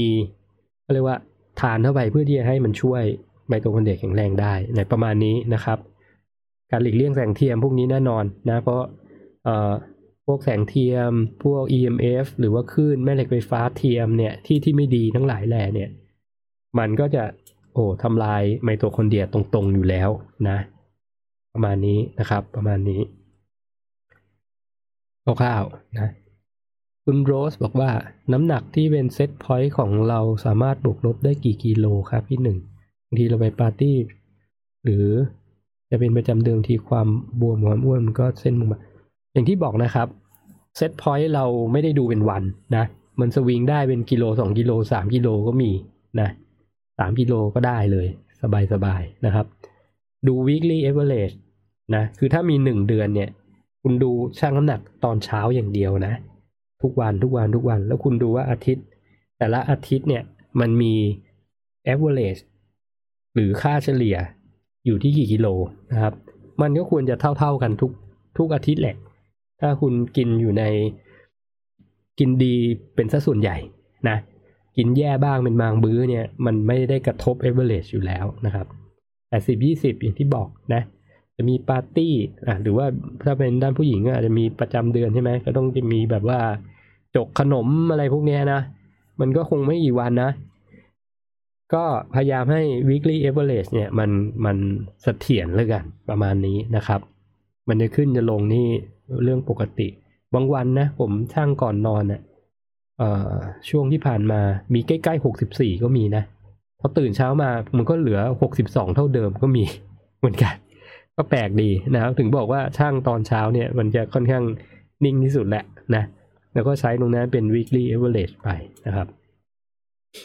คุณเดชาถามว่าถ้าไม่กิน carb ช่วงเช้ากับกลางวัน จะง่วงนอนลงใช่ไหมครับจะง่วงนอนเพราะกิน carb ตอนเย็นความง่วงไม่ค่อยมีเลย ถ้ากิน carb ช่วงเช้ากับกลางวันความง่วงนอนจะ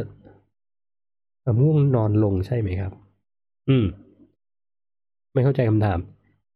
ถ้ากินคารับตอนเย็นความง่วงไม่ค่อยมีเลยฮ่าฮ่าฮ่าโอเค ก็ เออ จริงๆกินต้องดูว่าเราเรา sensitive กับคาร์โบไฮเดรตแค่ไหนยังไงด้วยนะนะครับ sensitive แค่ไหนยังไง แล้วเรากินเยอะแค่ไหนยังไงด้วยนะครับ อย่างผมถ้าช่วงช่วงกินคีโตอะ ถ้าช่วงอยู่ใน ketosis แล้วโดน carb เนี่ย ไม่นิดหน่อยเนี่ย ผมเฉยๆ ไม่เป็นไร ไม่เป็นไรเลยนะเพราะผมฝึกมานานแล้วผมก็ carb cycling มาประจำอยู่แล้ว ไม่เป็นไรเลยนะ แต่ช่วงเนี้ยพอมันเริ่มง่วงเนี่ยรู้เลยว่ากินเยอะ คือผมก็กินเยอะมากนะต้องบอกเลยช่วงนี้อย่าหาทำนะครับ กินเยอะมาก แล้วถ้าเป็นคนเริ่มใหม่ ๆ เนี่ย ที่กิน low carb มานานๆแล้วกลัว carb อะไรพวกเนี้ยผมก็จะบอกว่าให้ต้องหัดกลับมากินนะ ถ้ากลัวง่วงก็กินตอนเย็นคือถ้าถ้ามันง่วงก็หลับไปเลยก็เท่านั้นเองนะครับเอ่อเพราะบางทีคนที่เอ่อ carb sensitivity มันมันต้องมาบิวกันใหม่เนี่ย พวกกินคีโตมานานแล้วกลัวเกเขาเรียกว่ากลัว carb พวกเนี้ยแล้วไปกินเช้าไปกินกลางวันนี่ก็อาจจะอาจจะง่วงได้น็อกน้ำตาลได้เหมือนกันนะงั้นถ้าจะถ้าจะฝึกเนี่ยก็ไปไปเซตกินตอนเย็นแทนนะครับแต่ถามว่าถ้าร่างกายมันกลับมาปกติ เป็นพวก metabolism flexibility เนี่ยจะกิน carb ช่วงไหนเนี่ย ถ้าถามผมเนี่ยผมจะกินช่วงที่ผม workout เนาะ กินช่วงที่ผม workout มันก็จะไปเสริมเรื่อง performance ได้ดีนะครับคุณเดชาบอกน้อยลงใช่ไหม ก็ เออ ก็อย่างที่ตอบนะครับ ก็ถ้ากิน ถ้าเลเวลยังใหม่ ๆ อยู่อะ ก็ไปกินตอนเย็น จะได้ไม่มีปัญหานะ แล้วก็เริ่มจากน้อยไปหามมาก นะครับ ก็จะไม่มีปัญหาเหมือนกัน แต่ถ้าเลเวลแบบศูนย์มาเลยเงี้ยแบบคีโตมาหนักหน่วงเลยนะ กลัวคาร์บมากๆอะไรเงี้ยนะแล้วซัดมือแรกซะเต็มเหนียวเนี่ยนะ ก็หลับได้เลย หลับกลางอากาศได้เลยบางคนนะครับ ก็แค่ให้ระวังเท่านั้นเองนะเพราะมีมีน้องบางคนนี่กินปุ๊บไปขับรถแล้วแล้วหลับบนรถก็มีนะอันนี้ต้องเตือนไว้ก่อนมันแล้วแต่คนนะครับ บางคนเป็นอย่างนั้นนะที่ส่งข่าวกันมา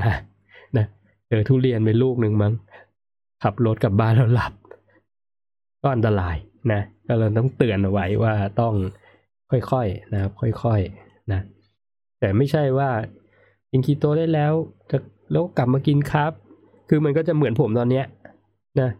คืออยู่ ketosis อยู่ดีคุณมา overeating แล้วต้องกิน carb จำนวนมากเนี่ย มันก็อย่างที่บอกมันก็จะ อ้วนขึ้นเนาะนี่อ้วนให้ดูนะ ตามเชลเลนเลย อ้วนให้ดู เนี่ยเป็นภูมิแพ้จากที่ไม่ไม่เคยเป็นมานานมากเนี่ย เนี่ย วันเนี้ยฟึดฟัดฟึดฟัดทั้งวันเนี่ย มันไม่มีอะไรดีหรอก เนาะแล้วเอาจริงก็อย่างที่บอกทำเพื่อทำเพื่อเชลเลนเลยนะครับ มันก็เป็นอะไรที่กินแบบว่า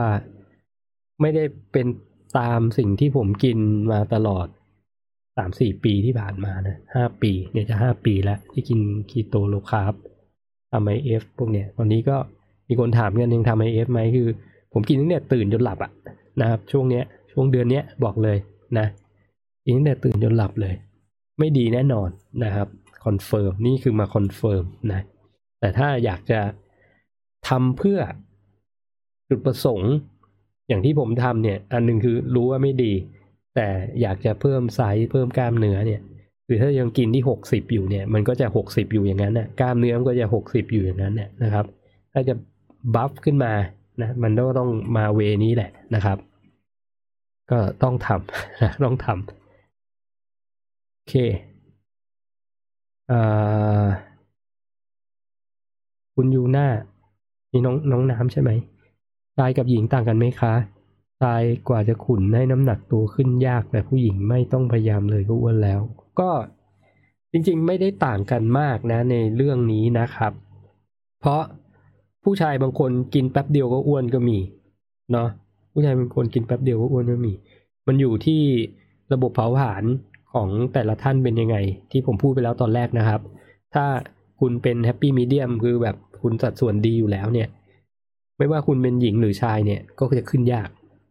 นะจะ overeating วันสองวันเนี่ยไม่ขึ้นแน่นอน อาจจะขึ้นวึบหนึ่งแล้วก็ลงก็กลับมาอยู่ที่เดิมตรงกลาง นอกจากคุณจะ overeating แบบผม บวกแบบห้าร้อยกิโลแคลอรี่ up จนถึงพันเนี่ยเป็นเวลาหนึ่งเดือนเนี่ย อย่างเงี้ยมันจะมันจะขึ้นแน่นอนนะครับ กับถ้าคุณยังมี body fat เปอร์เซ็นต์ body fat เยอะ หมายถึงว่าที่บอกไปแล้วเทสโทสเตอโรนคุณก็จะ produce ได้น้อยลง estrogen ก็จะมากขึ้นนะครับ ถ้า overweight เนี่ยกินนิดนึงไม่ว่าผู้หญิงผู้ชายแหละมันก็จะปุ๊บไปเลยนะ เพราะว่ามันมันไม่รู้จักอิ่มนะมันไม่รู้จักว่ากิน under eating เป็นไง overeating เป็นไงพอพอพอมัน over โดยที่ไม่รู้ตัวปุ๊บมันก็จะพุ่งไปเลยแต่ถ้าเกิดคุณกิน under ร่างกายมันก็สงวนอีกนะมันก็ มันอย่างที่บอกคือระบบเผาผลาญเวลามันมันมันเอ่อมันแปรปรวนเนี่ย มันไม่ฟังก์ชันเป็นปกติอะคราวเนี้ยคุณต้องเป๊ะคุณต้องค่อนข้าง control เรื่องแคลอรี่ที่จะกินเข้าไปค่อนข้างดีนะครับ แต่ก็มีอะเดี๋ยวก็จะบอกว่าไม่ให้นับแคลอรี่ใช่ไหมคือถ้านับเป็นเนี่ยมันก็มีประโยชน์นะ แต่ถ้าไม่นับเนี่ย คุณก็หมายถึงว่าคุณอาจจะกิน under eating ได้นะ under eating ได้จากการทำ IF อย่างเงี้ย IF มันมันช่วยทำให้คุณ under eating และหิวน้อยลงได้นะ แต่มันถึงจุดหนึ่งเหมือนกันอย่างที่ผมบอก ว่ามันจะค้าง มันจะค้างร่างกายจะไม่จะไม่ขยับ set point แล้ว เพราะมันกลัวตายนะ เพราะอาจจะ under eating หนักเกินเหตุอะไรแบบนี้ก็มีนะครับคุณกิน one meal a day อย่างเงี้ย อย่างผมกิน one meal a day ไม่ใช่ one meal a day คือบางมื้อของผมทุกวันเนี้ยที่ผมพยายามกินเยอะอะ พันกิโลแคลอรี่ก็มีนะ กินข้าวใส่กะละมัง อิ่มมากมากเลยนะ ซึ่งผมก็คิดว่าคนที่บอกว่าเอ้ยกิน one meal a day แล้วเป็นคนกินเยอะอะให้มากินจานนี้ของผมอะอาจจะยัดไม่ลงก็ได้นะ เพราะนั้นบางคนผมว่า one meal a day แต่กินแบบต่ำกว่าพันกิโลแคลอรี่เยอะแยะนะครับ มันก็จะ scenario มันจะเข้ากับที่ผมพูดเลย คือมันจะถึงจุดที่ร่างกายบอกว่าไม่ให้ลงแหละ ต้องสงวนไขมันเอาไว้ เพราะอีนี่เนี่ยเจ้าของร่างเนี่ยแม่งกินน้อยนะมีเยอะนะครับ คุณเก๋ตาลบอกว่าพยายามทำ IF กินถึงสองมื้อลดแป้งลดน้ำตาลอยู่ค่ะ อยากทราบว่าจำเป็นต้องกิน high fat หรือกิน high protein เพื่อเพื่อให้เข้า ketosis เอ่อบอกไม่ได้ว่า high fat หรือ high protein นะ ผมบอกเป็นกฎอย่างนี้แล้วกัน ทุกครั้งผมก็จะบอกว่า คุณต้องกินโปรตีนให้ถึงในปริมาณที่ร่างกายคุณต้องการนะครับหนึ่งกรัมต่อน้ำหนักตัวหนึ่งกิโลกรัมคือมินิมัมนะถ้าสร้างกล้ามหรือต้องการที่จะเมนเทนกล้ามเนื้อนะครับ ต้องกินมากกว่านั้น อาจจะหนึ่งจุดห้านะถึงสองกรัม ต่อน้ำหนักตัวหนึ่งกิโลกรัมนะครับ อันนี้เป็นเป็นพื้นฐานนะ เป็นพื้นฐาน อันเนี้ยส่วนที่เหลือนะครับ มันก็จะมันก็จะเหลือแค่ไขมันกับคาร์โบไฮเดรตละแป้งกับไขมันสองอย่างนะ ซึ่งสองอย่างนี้เป็น energy นะครับ เป็น energy นะ ถ้าคุณมี body fat ในตัวเยอะนะครับ คุณก็ไม่จำเป็นต้องกิน energy ที่เป็นแฟตก็ไปเยอะมากก็ได้นะ แล้วให้ร่างกายมันเรียนรู้ในการใช้ fat ตัวเองสำหรับคนที่ทำคีโตมาสักพักนะครับ มันก็จะทำให้ burn fat ได้มากขึ้นนะ อย่างคาร์โบไฮเดรตเนี่ยเราก็เอ่อถ้าเป็นช่วงแรกๆ เราก็ต้อง strict นิดนึงนะ กินประมาณ total carb ไม่เกิน 50 กรัมนะ หรือบางคนบอก 25 อันนี้ก็แล้วแต่นะครับ 25ถึง50 กรัมของคาร์โบไฮเดรตกินแค่นั้นพอที่เหลือก็คือกินแฟตนะก็คืออาจจะเป็นค่อนข้างไฮแฟตนิดหนึ่งนะมันก็จะอยู่แค่ประมาณนี้นะครับ เพราะฉะนั้นแต่ละคนก็จะ จะมีปริมาณที่ไม่เท่ากันเนาะแต่อยากให้เน้นว่าโปรตีนเนี่ยต้องถึงก่อนนะครับ อันนี้คำว่าไฮโปรตีนเนี่ยไฮของผมก็คือ 2 กรัมต่อน้ำหนักตัว 1 กิโลกรัมนะไฮนะครับถือว่า high นะ bodybuilder เขากินกันประมาณนั้นนะครับ ถ้าคุณเอ่อไม่ใช่ bodybuilder คือไม่ได้เป็นคนสร้างกล้ามอะ่ะ กินถึงแค่นั้นก็ยังไม่เป็นอันตรายนะ ยังไม่เป็นอันตราย โดยเฉพาะคนที่อายุเยอะนะ คนที่คนแก่คนจะกินโปรตีนให้มากกว่า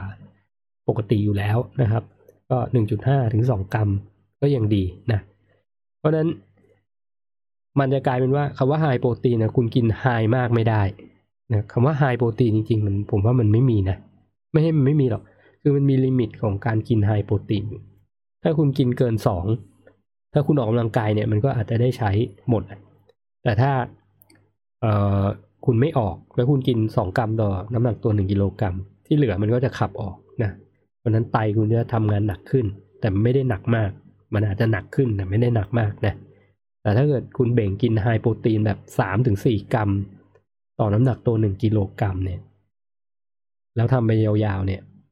สุดท้ายไตคุณจะเสื่อมนะครับ ก็ดูที่โปรตีนเป็นหลัก เพราะโปรตีนจริง ๆ สองกรัมต่อน้ำหนักตัวหนึ่งกิโลกรัมเนี่ย ถ้าเทียบเป็นสัดส่วนนะ เปอร์เซ็นต์ผมว่าก็เข้าหลักคีโตแหละ คือ moderate โปรตีนนะครับ มันก็อยู่ที่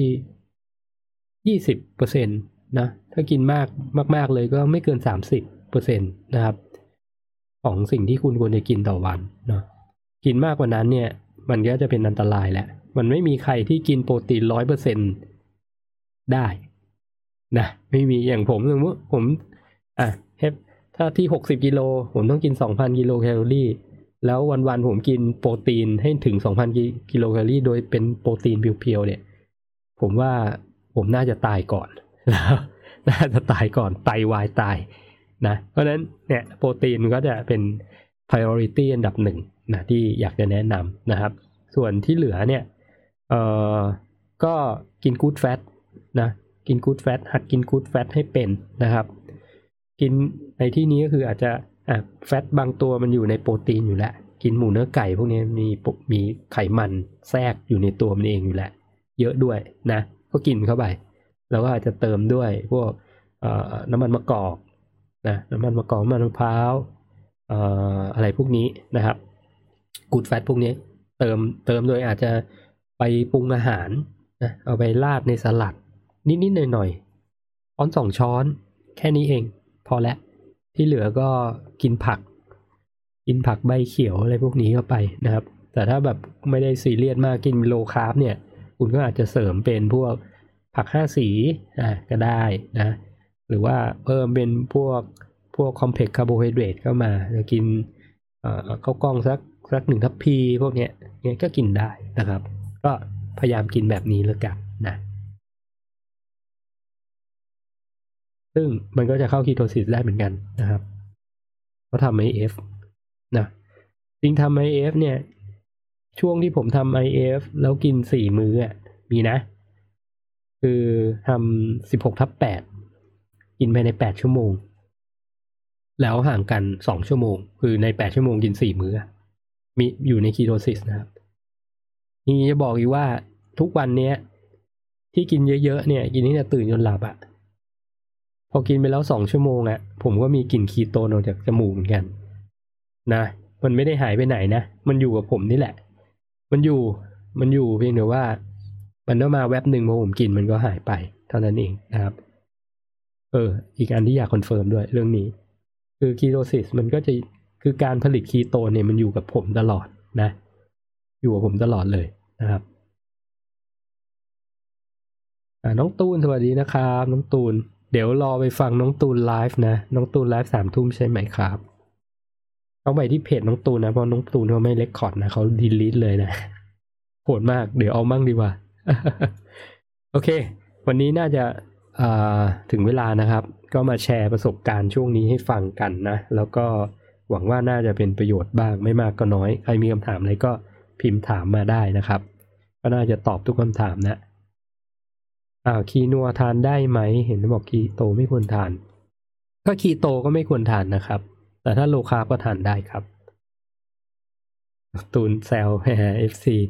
ครับขอบคุณนะครับจริงแนะนำว่าเดี๋ยวใครไปไปห้องน้องตูนเลยนะครับ น้องตูนพูดดีมากนะตอบคำถามดีมากนะ คุณเอ่อพารุสวรรณใช่ไหมอิม สวัสดีค่ะ สวัสดีนะครับ เอมาตอนท้ายเลยนะ จะจบแล้วจะจบแล้ว ก็ฝาก